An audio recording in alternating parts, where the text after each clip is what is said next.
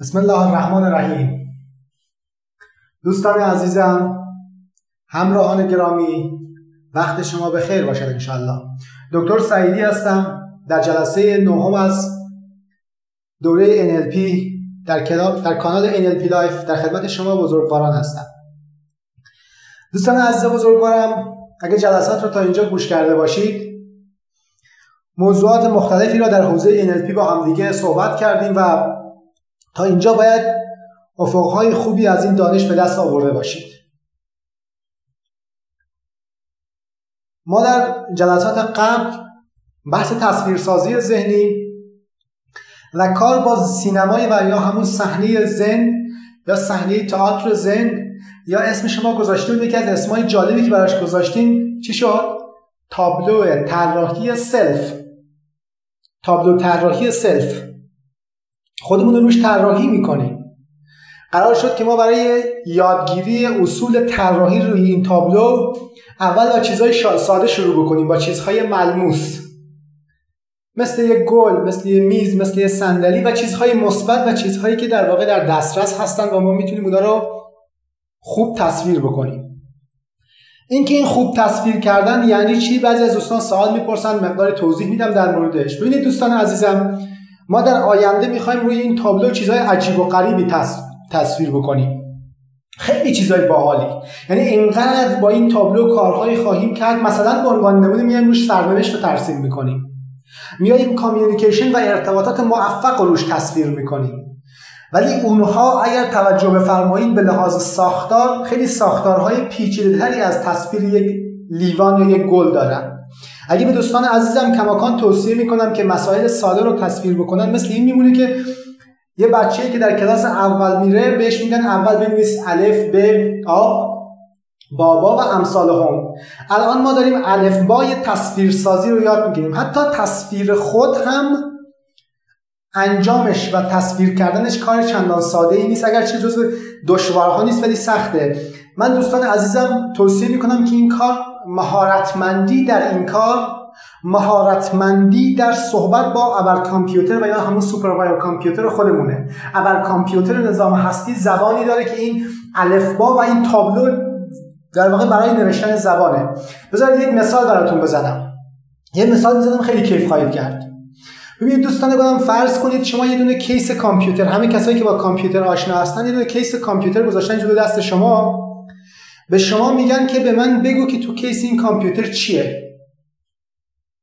آیا شما با نگاه کردن به کیس این کامپیوتر می‌تونید بگید توش چیه؟ سوای اینکه خب هر کامپیوتر یه دونه CPU و یه دونه اجزای سخت افزاری داره ولی شما نمی‌دونید روی کامپیوتر سیستم عاملش لینوکس داس ویندوز نمی‌دونید.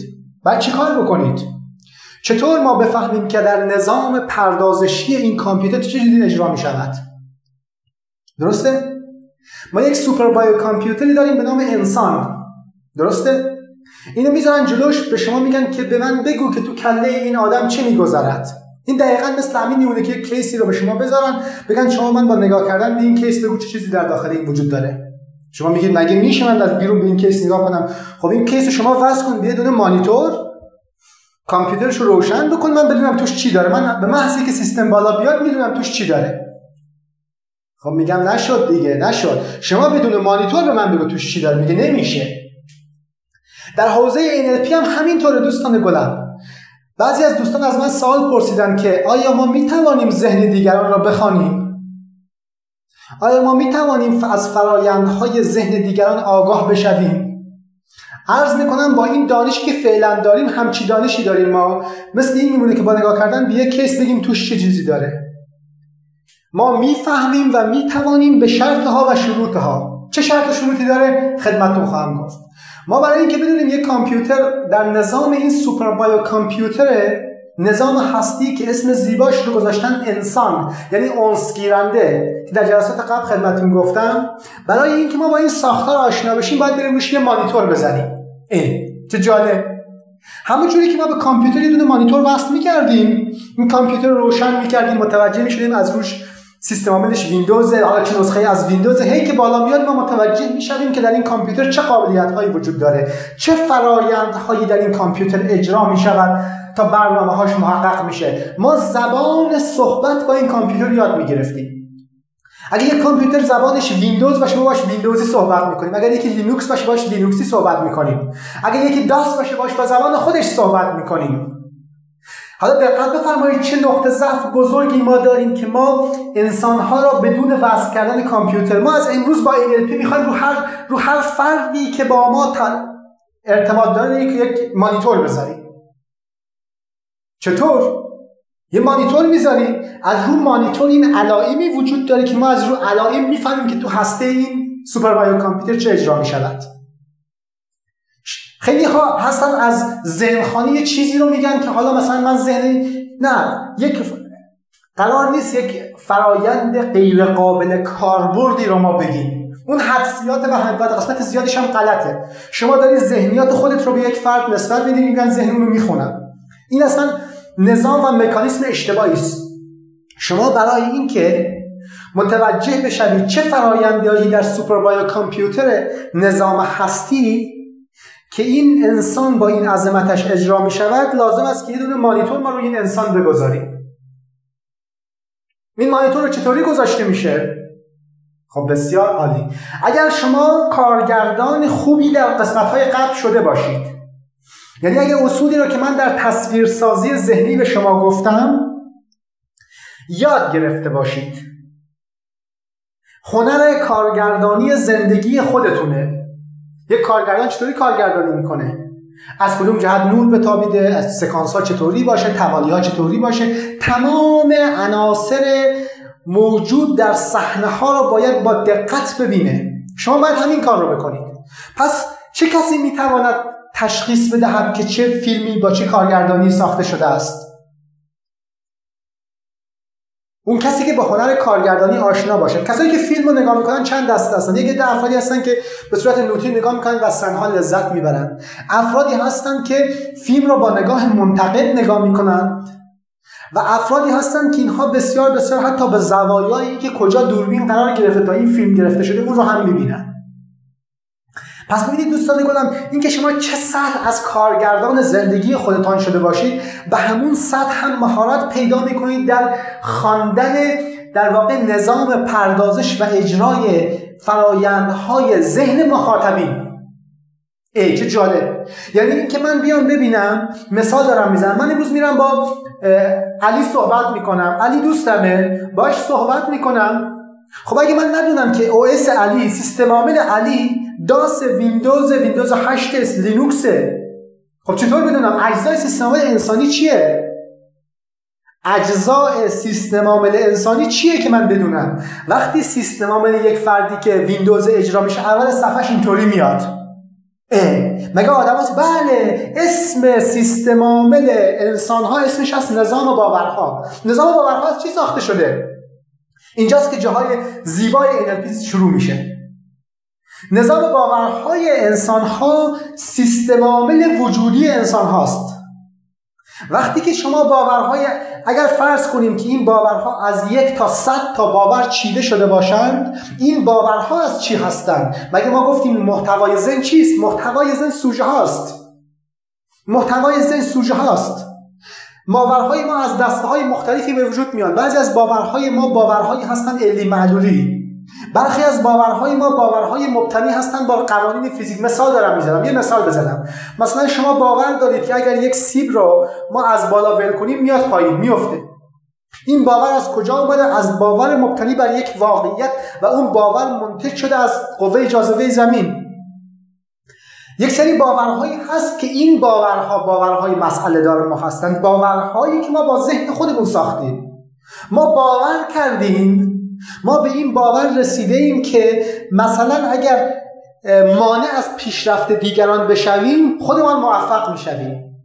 اینجا هست که اندازه سیستم عامل ما چی؟ شناخته می شود ببینید دوستان گفتم اندازه سیستم عامل یک انسان در اندازه نظام های باورهاشه.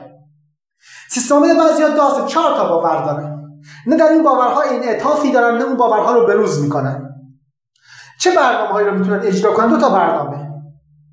بعضی ها نظام و باورهایشان بسیار بسیار پایداره. من در یکی از جلسات حالا این جلسه انشالله که برسم وگرنه چون اون جلسه که من بخوام سطوح منطقی ذهن را به شما بگم که اجزای این سیستم رو می‌خوام باز بکنم من امیدوار بودم تو این جلسه بگم. ولی چون این نظامی که می‌خوام خدمتتون توضیح بدم نیاز به شکل داره. یعنی من به صورت صوتی صرفا نمی‌تونم اینو توضیح بدم به شما. باید شکلش رو بکشم و شما این شکل رو ببینید که لایه های منطقی ذهن انسان چه ساختاری داره. خیلی از دوستانم به من پیام میفرستن. آیا ما می‌تونیم یه باور گذشتمون رو پاک کنیم؟ بله که می‌تونید. آیا می‌تونیم یه باور خوب جایگزین کنیم؟ یقینا می‌تونید. آیا می‌تونیم کسی رو که دوست داریم باوراش عوض بکنیم؟ بله که می‌تونید. البته با رضایت خودش نه بدون رضایت خودش. شما از امروز یاد می‌گیرید به عنوان تکاور اندیشه تکاوران اندیشه چه ویژگی هایی دارد اولین مسئله خضوع و فروتنی است دومین مسئله انعطاف پذیری و همگامی با فرکانس های نظام هستی است. میزان خمش و پیچش شما میزان موفقیت شما را تعیین می‌کند. چه مقدار همگامید چه مقدار می توانید خودتون رو با نظام طبیعت وفق بدهید؟ اینجاست که میزان سیستم عامل شما سیستم عاملتون دیگه هنگ نمی‌کنه. سیستم عامل های انعطاف پذیر. ابر نظام آفرینشی رو برای شما ایجاد خواهد کرد. تازه این سیستم هنوز وصل نشده است. می‌خوایم وصلش هم بکنیم. به کجا؟ به خرد نامتناهی جهان. infinite intelligence خیلی زیبا خواهد شد. پس ببینید دوستان عزیزم باورها عادتها و بررسی افراد از روی سیستم عامل های اینها. حالا چطور اتفاق میفته داشتم مثال می‌زدم به شما که ما می‌خوایم بدونیم یه دونه سوپر بایو کامپیوتر که اسمش مثلا هست سعید. سعید رو روبروی ما گذاشتن می‌خوان بدونیم که توی در واقع در ذهن سعید چه میگذرد. امروز شما به عنوان تکاور اندیشه چرا می‌خوای بدونید در ذهن سعید چی میگذرد؟ منظور از چه میگذرد؟ محتوا نیست دوستان اشتباه نکنید. خیلی از دوستان من می‌خوان میگن که تو کله اون بگو مثلا به چی نه خیر. منظور از ما نحوه فکر کردنه. یعنی که علی برای تولید یک فکر چه سوژه هایی رو با چه چیدمانی قرار میدن. اول A و B و C بعد X و Y و Z رو می‌ذاره یا اول B و X و بعد M و N رو می‌ذاره. ببینید برای ما کانتنت مهم نیست برای ما نحوه پردازش ها مهمه. اگر من با علی که روبروی من قرار گرفته با زبان ذهن علی صحبت کنم علی منو دوست خواهد داشت. علی عاشق من خواهد شد. ما یک کامیونیکیشن موفق خواهیم داشت. مسئله اینه که ما در ارتباطاتمون میاییم با نحوه ذهن خودمون صحبت می‌کنیم. سیستم عامل من فرض کنید سیستم عامل من A سیستم عامل اون B. من با A دارم صحبت می‌کنم. شما اول باید کشف کنید سیستم مخاطبتون چیه. بعد با زبان ذهنیتون صحبت کنید تموم شده رفت این کارش. میشه عاشق شما. این میشه متقاعد سازی عجیب. میشه رهبری. میشه نفوذ در دلها به زبان NLP اگر شما با زبان ذهن مخاطب صحبت بکنید دوستان گلم چطور با زبان ذهن مخاطب صحبت کنید میگم خدمتتون. مگه ما گفتیم که هر انسانی تجربیات ذهن خودش رو چطوری به دست میاره؟ سوژه های ذهن خودش. Subjective experience subjective experience. یا همون سوژه های ذهن از کجا؟ گفتیم یا حواس محورن یا فکر محورن یا دین محورن. چه جور ساختاری داره؟ گفتیم ساختار دارن. ساختارش چطوری هستن؟ به هم دیگه مثل مهره‌های تسبیح وصل شدن. حالا چطور بدونیم چطوری اجرا میشن؟ خیلی خوب. اینجا نکته است. اینجا نکته عجیبی وجود داره. ببینید دوستان گلم خیلی به این نکته توجه کنید. موقعی که یک نرم یک نرم افزاری در یک سیستم عامل کامپیوتر اجرا می شود مثلا پاورپوینت که اجرا می شود شما یک نمودی روی screen دارید درسته؟ یک علائمی دارید که می‌فهمید این پاورپوینت که در سیستم عامل ویندوز در این کامپیوتر اجرا شده.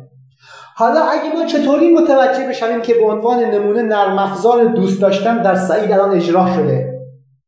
خیلی ساده است دیگه. قرار شد ما یک مانیتور. ببینید دوستان گلم پس راز اینجاست. مانیتور انسان ها تمام وجودش است. ای آره مانیتور انسان ها تمام وجودش یعنی چشماشون لباشون محل نفس کشیدنشون زربان قلبشون رنگ صورتشون حرکت که چشمشون. اینها رو ما قرار بود از این بعد دیگه انسان آگاهی باشیم. یعنی یک تکاور اندیشه یک متخصص NLP دیگه امروز یک آدم کلنگری فقط نیست که کلیات بلکه امروز شما یاد گرفتید که رنگ خود مثلا دارم میگم تغییر رنگ کوچولویی در یک هر صورت یک فرد رو باید ببینید. اینجاست. اه. بله. از امروز شما باید اصطلاحا سیمتونز یا علائم وقتی که یک پردازشی در ذهن افراد اتفاق میفته دو تا علائم داریم. یک عده علائم رفتاری همین که حرف می‌زنه. حرف رو افراد با چی می‌زنن؟ با زمیر خداگاه کانشس مایند اما چشمای طرف دست خودش نیست.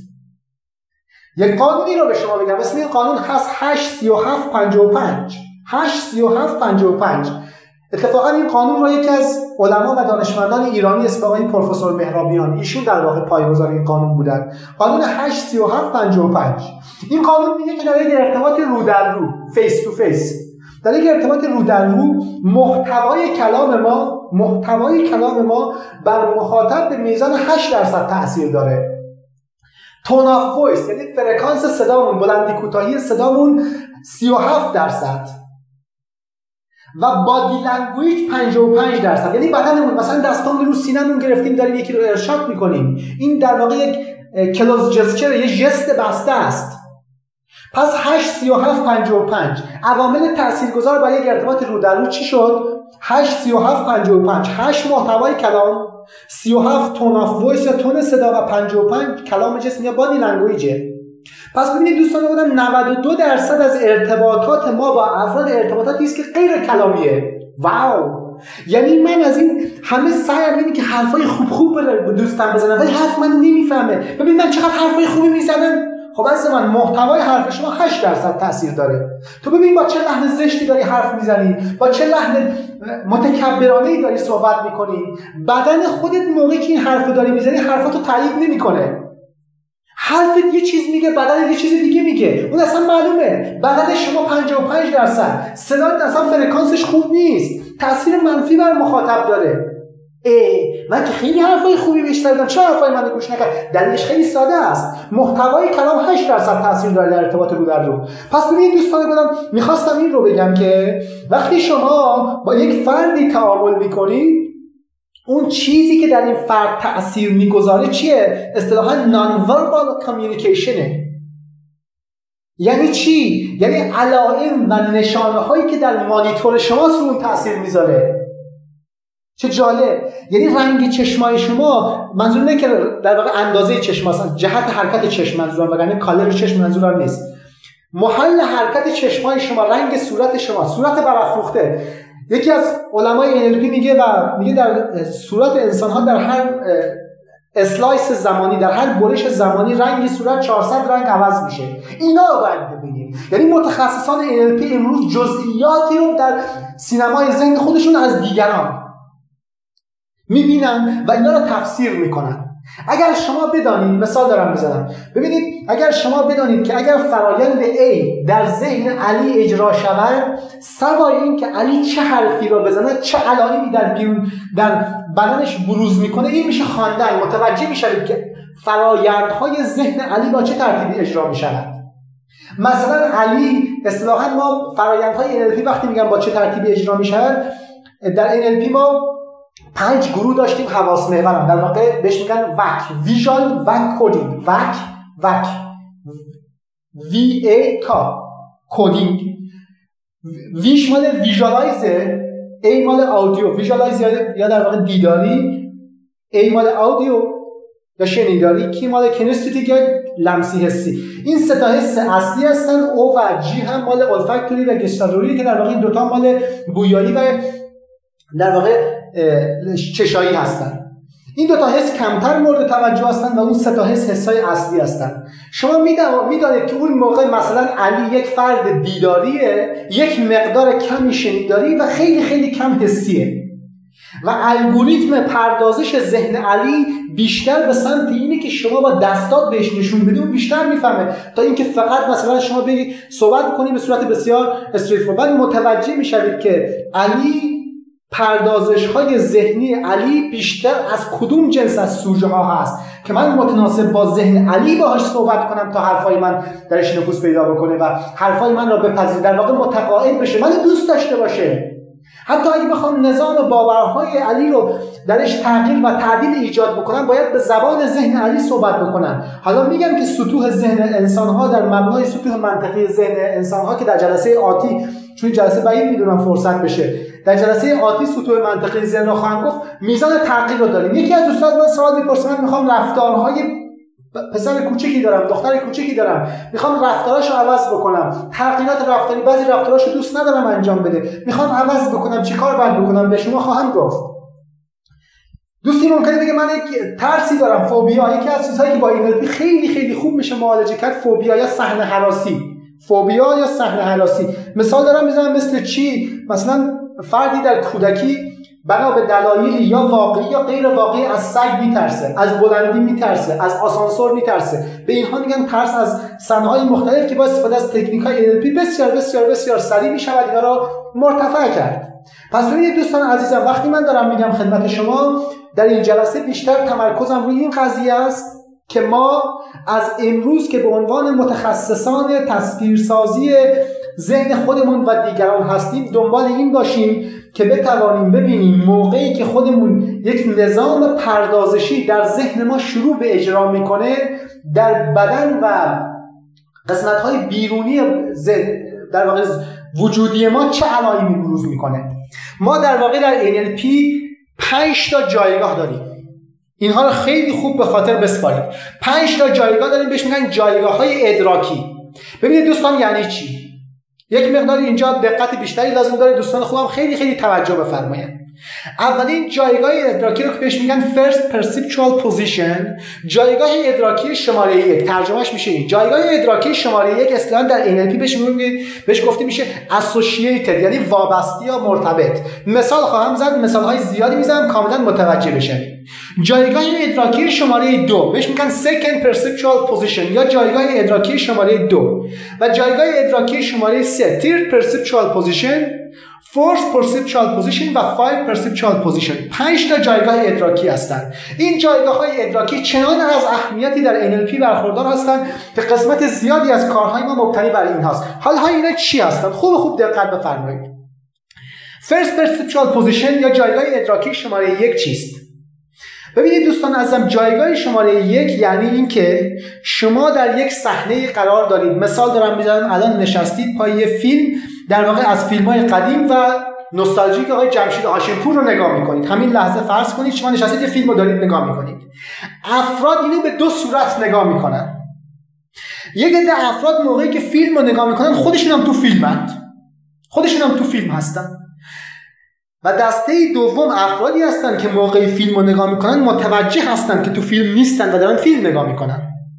اون حالتی که شما توی فیلم هستی و کاملا کاملا همحس هستی هم هم لذت هستی با بازیگر نقش اصلی یا هر یک از بازیگران فیلم رو بهش میگن first perceptual position ویژگی first perceptual position اینه که شما خیلی لذت می‌برید خیلی کیف می‌کنید پس اگه شما می‌خواید یه چیزی خیلی کیف بکنید برید تو first perceptual position اما دومی که شما می‌دونی تو فیلم هستی در واقع بیرون فیلم هستی و فیلم رو داری نگاه می‌کنی میشه چی؟ second perceptual position. یعنی شما در واقع چی؟ شما از بیرون داری فیلم رو نگاه می‌کنی می‌دونی که داری فیلم جمشید پور خیلی هم از صحنه‌هاش نگاه می‌کنی گاهی اوقات هم حواست پرت میشه. پس میزان لذت بردنت کم میشه اما میزان قضاوتت میره بالا. توجه فرمودید؟ میزان قضاوتت میره بالا. ولی یه جایگاه ادراکی شماره سه داریم در واقع third perceptual position این خیلی باحاله. این خیلی خیلی خیلی باحاله. چرا خیلی باحاله؟ چون شما در جایگاه ادراکی شماره سه خودتون در بیرون قرار دارید ولی یک خود دومی این گفتم کار با self اینجاست که دیگه کار سخت میشه. کسایی که با self رو یاد نگرفتن کار کنن اینجا کارشون سخت میشه. شما که اینجا نشستید دارید نگاه می‌کنید خودتون هم تو فیلم می‌بینید. مثالش رو بزنم فیلم از اون کارتون تام رو دیدید؟ تو یک سری کارتون ها هست که تام میاد این گربه میاد. فیلمی رو می‌ذاره که خودش و گربه در خودش و در واقع موش توی اون کارتون هستن. پس ببینید این second person در واقع third perceptual position یا جایگاه ادراکی شماره سه فوق العاده فوق العاده در ارتباطات انسانی موثره. چرا موثره؟ چون اگه زمان مثال دارم می‌زنم شما با دوستت داری صحبت می‌کنی در این حالت یک خود دومی رو از خود در واقع تصویر می‌کنیم که این خود دوم میره روی میز میشینه و به شما و علی داره نگاه می‌کنه. تا حالا دقت کردید موقع حرف می‌زنید دهنتون چه شکلیه؟ چشتون چه شکلیه؟ اصلا اون مخاطبی که روبروی شما نشسته و داره به شما نگاه می‌کنه چه جور صورتی از شما می‌بینه؟ اگر بتوانی همزمان در یه صحنه که قرار داری خودت رو بیرون از اون صحنه ببینی می‌توانی قضاوت بکنی. اصطلاحا این این جایگاه ادراکی جایگاه ادراکی قاضیه. مثلا یکی دوستی هست با همسرش ممکنه دعوا کرده باشه. اگر شما تو جایگاه ادراکی شماره یک بروید بدترین دعواها اونجا صورت می‌گیره. چرا؟ چون شما در اونجا هیچ قضاوتی نداری فقط احساس می‌کنی. یعنی در واقع اونجا بهش میگن جایگاه ادراکی اگوئستیک یا خودمحورانه لذت زیادی داره قضاوت کمی داره. جایگاه شماره دو قضاوت بیشتری داره. شما در جایگاه شماره دو می‌توانی از چشم مخاطب هم دنیا رو ببینی. در جایگاه ادراکی شماره دو. در جایگاه ادراکی شماره سه دیگه خیلی پیشرفته است. شما خود یه فیلمی رو داری می‌بینی که هم خودت هم تو اون فیلم هستی. اینجاست که خیلی خیلی به بهبود ارتباطات کمک می‌کنه. شما موقعی که با یک فرد دارید تعامل می‌کنید اگر این جایگاه رو تمرین بکنید و ببینید که مثلا رنگ صورتتون چه شکلی وقتی داری با علی حرف می‌زنی تو صدا چطوری داری حرف می‌زنی؟ با علی که صحبت می‌کنی صدا چه شکلی صورت اصلا علی چه صورتی از تو می‌بینه؟ بعد می‌بینی بعد بعد شروع می‌کنی اینجا در همون صحنه خود رو درست کردن. نگوشیترها یا مذاکره کننده های حرفه این ویژگی رو دارد این ویژگی بی‌نظیره بچه‌ها. واقعا بی‌نظیره. یعنی اگر شما این ویژگی رو در خودتون قرار بدید هیچ موقع کسی که شما عصبانی بکنه. چرا چون یکی نسخه دومی از شما که اون گوشه نشسته روی میز شما توی جلسه شرکت می‌کنید. فرض کنید شما شرکت می‌کنید توی جلسه در مورد مثلا جلسه می‌خواد یه قرارداد ببندید یه مذاکره بکنید. اول کاری که می‌کنید اینه که شما پشت میز که نشستید یه self خودتون رو میفرستید رو میز بشینه اون گوشه قشنگ بشینه. اون شما رو می‌بینه. دیگه راحتی گول نمی‌خورید. دیگه راحتی عصبانی هم نمیشید. راحتی جوگیر هم نمیشید. راحتی به کسی پرخاش هم نمی‌کنید. به صورت خیلی قشنگی اون self اونجا شما رو می‌بینه دیگه. می‌بینه که داری چطوری negotiate می‌کنی. یه موقع است که صدات میره بالا اون self میگه okay okay صدات میاد پایین. صورت الان خوب نیست کامیکیشن الان بده پس ببینید تیک پرسپچوال یا اصلا کارش ساده نیست دوستان عزیزم.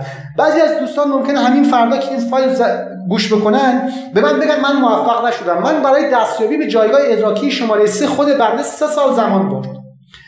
تمرین جایگاه ادراکی شماره سه سه سال زمان برد. یعنی من اولین زمانی که تونستم به این دست پیدا کنم به صورت خیلی خیلی مؤثر و آگاهانه حدود سه سال از اولی که NLP رو شروع کردم این زمان برد. جایگاه ادراکی شماره دو حدود 6 ماه زمان برد برای من. ما بی... من خودم زمانی که این کار رو داشتم و اکثر افراد بیش از 90 درصد افراد تو همون جایگاه ادراکی شماره یکن اسوسییتدن همون روشی هستن که تقریبا حدس میدن که همه چی رو می‌فهمن و همه چی خوب و حالا هر جا که لذت بردن میرن جلو هر جا که نبردن و بسیار بسیار نگاه اگویستیک و لذت محوریه. در جایگاه ادراکی شماره دو و جایگاه ادراکی شماره سه این سه تا جایگاه جایگاه های ادراکی که تو NLP مورد تاکید زیاد قرار میگن جایگاه ادراکی شماره چهار دیگه قوقاست و جایگاه ادراکی شماره پنج دیگه خود کائنات تو دستت میچرخه. جایگاه شماره ادراکی شماره سه اسمش سیستم ویو. یعنی چه تنها خودت رفتی خودت رو تکثیر کردی اونجا نشستی خودت رو می‌بینی بلکه دیگه با نظام سیستم های جهان هم داری هماهنگ میشی. یعنی میشه. بله که میشه. جایگاه ادراکی شماره 4 اسمش از system view. شما در یک سیستمی قرار می‌گیری که نه تنها توی این مذاکره که داری علی رو می‌بینی باش داری صحبت می‌کنی بلکه هماهنگی با نظام هستی هم ایجاد می‌کنی. و جایگاه در واقع شماره پنج که universal view در واقع خودت رو با کل نظام هستی با کل کائنات روحت رو و جسمت رو به صورت همزمان با اینها دستکاری می‌کنید اینجاست یک همگرایی شگرفی بین شما و نظام هستی به وجود می آید که دیگه شما می‌شوید و در واقع منبع نور. پس ببینید دوستان اینجا پنج تا جایگاه ادراکی بود. جایگاه ادراکی شماره یک دو و سه رو تمرین کنید جایگاه شماره 4 و 5 رو فعلا بذارید سه سال بعد روش تمرین کنید. جایگاه ادراکی شماره 3 رو اگر بهش مسلط بشوید دیگه هیچ کس شما رو عصبانی نمی‌کنن شما سلطان تغییرات جهان خواهید شد. شما سلطان تغییرات خودتون خواهید شد. می‌دونید چرا؟ چون یه سلفی که میرون کار می‌تونه در واقع در مورد عادت‌های بعد شما هم قضاوت کنه. در مورد وزنتون قضاوت کنه. دیگه اینجا دیگه manipulation خودتون براتون میشه مثل به گفته چی؟ موم تو دستتون. چرا؟ چون دو تا self دارید. یه self اون وای میسته میگه نه خیر من. قاضی قضاوت می‌کنه. قشنگ می‌ذاره تو اونجا bug اتون می‌تونید باش بگیرید. فرض کنید توی فیلمی همون که گفتم دیگه اینجا خودتون تو فیلم هستید یکی نسخه دیگه هم شما رو می‌بینه. اینها محشرن. پس پنج تا جایگاه ادراکی در این جلسه به اضافه چطور ما بخوانیم؟ حالا دیگه ساده میشه. اگر ما یک فردی رو چطور می‌توانیم اون مانیتوری که گفتم روی کیس نصب کنیم؟ حالا بر وجود یک فرد مانیتور نصب کنیم. این مانیتور رو که نصب می‌کنیم می‌خوایم چطور بفهمیم که این چه, چه چیزایی درش پردازش میشه؟ بستگی داره عزیز من تو خودت کدوم جایگاه ادراکی باشی.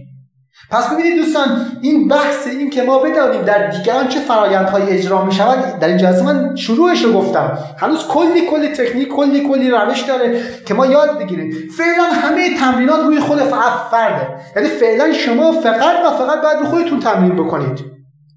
اصطلاحا اکیوتی سنسوری یا تیز حسی تیز حسی و خداگاهی اصل اساس NLP است. دوستان تمرین تمرین و تمرین. اینکه ما بنده چیزی رو بگم ما خیلی حرفای انگیزشی زیادی شنیدیم. بنده هم می‌توانم انگیزشی به شما صحبت کنم. بگویم آنگاه که میاندیشی همه زندگی شما عوض می‌شود ولی شما نه اندیشیدن بلد باشید و نه چیز این جملات خیلی خیلی قشنگه. به شما بگویم دوستان عزیزم مثبت بیاندیشید. مثبت بیاندیشین یعنی چی؟ چطوری بیاندیشین اصلا اندیشه چیست؟ حالا فرقش در اینه که من در این دوره به شما اندیشیدن را گفتم. یعنی ترتیبی از سوژه های نورانی را کنار همدیگر قرار بده تا بتوانی بر مبنای اون سوژه ها نتایج شگرفی ایجاد بکنی. سوژه ها از کجا میاد؟ بعضی را فکر خودت ایجاد کرده. اونا رو تشخیص بده کدوم سوژه ها رو ذهن خودت ایجاد کرده که در بیرون نیستن. نگرانی های آینده از این دست از سوژه ها هستن. یواش یواش یواش فرایند نورکاری را یاد بگیر. لازم نیست با فرایند تاریکی بجنگی شما فقط نورکاری بکن. چگالیه نور نسبت به تاریکی که افزایش پیدا کنه شما خودت نور می‌شدی عزیزم. میدرخشی و درخشش تو افقهای آینده رو برود باز می‌کنه. من واقعا وقتی که با شما دوستان عزیزم صحبت می‌کنم فرصت پرواز ایجاد میشه که با همدیگه گام های این نردبان معراج رو طی بکنیم با هم و مسیرهای زیبایی رو در راستای زندگی خودمون طی بکنیم. امیدوارم که جا جایگاه های ادراکی رو خیلی خیلی خوب تمرین بکنید. اصلا اینکه شما با این دو روز منتظر باشید که من جلسه بعدی بلافاصله این فایل صوتی رو بذارم و شما تمرین نکنید. اینها نیاز به تمرینات سالانه و عمری زحمت داره. چون شما می‌خواید متخصصین ابر کامپیوتر نظام هستی شوید که بقیه زندگیتون رو ترسیم بکنید و به سرعت جلو بروید و از نظام هستی کیف بکنید. اون قانون expansion law رو که در جلسه قبل به شما گفتم یا قانون بسط که شما در واقع خودتون رو بسط بدید این تکنیک های جایگاه ادراکی رو اگه یاد نگیرید چطوری می‌خواید خودتون رو بسط بدید خیلی دوستان سوال پرسیدن. بله هنوز ما خیلی بحث داریم. من فقط دریچه های خدمت شما باز می‌کنم. الان من دریچه هایی رو باز می‌کنم خدمت شما و ذره های از این نور رو قصد دارم بتابونم که بدونید که این عظمت این فضا در چقدره. هر یک از اینا کلی تکنیک روش داره که من توی زمان انشالله اگه عمری باقی باشه و شما دعا کنید و خداوند این توفیق رو به ما نصیب ما بکنه که بتونیم به شما دوستان خدمت بکنیم. این رو من تا جایی که بتونم خدمتتون از طریق همین کانال بیان خواهم کرد هموطنان خوبم بتوانند در زندگی های خودشون و زندگی های دیگرانی که باشون تعامل دارد قسمت زیادی از شکست ها در ارتباطات ما همین قانون 83755 که خدمتتون گفتم جایگاه ادراکی شماره که همه می‌گیرن و در یک ارتباطی توجه نمی‌کنن که طرف مقابلشون اصلا چی میگه و چی فکر می‌کنه. خیلی از نظام و باورهایی که نمی‌تونیم عوض بکنیم مبتنی بر همین جایگاه های ادراکی که ما در ذهن خودمون همیشه قرار دادیم. پس اینها دریچه هایی هستند به سوی افق های آینده. افق هایی که ما با اونها ان با هم دیگه پرواز خواهیم کرد. به امید روزهای روشن و به امید روزهای با انگیزه به امید افقهای روشن شما عزیزان دلم رو به خدای بزرگ میسپارم. پایان جلسه نهم خدا حافظ و نگهدارتون باشه.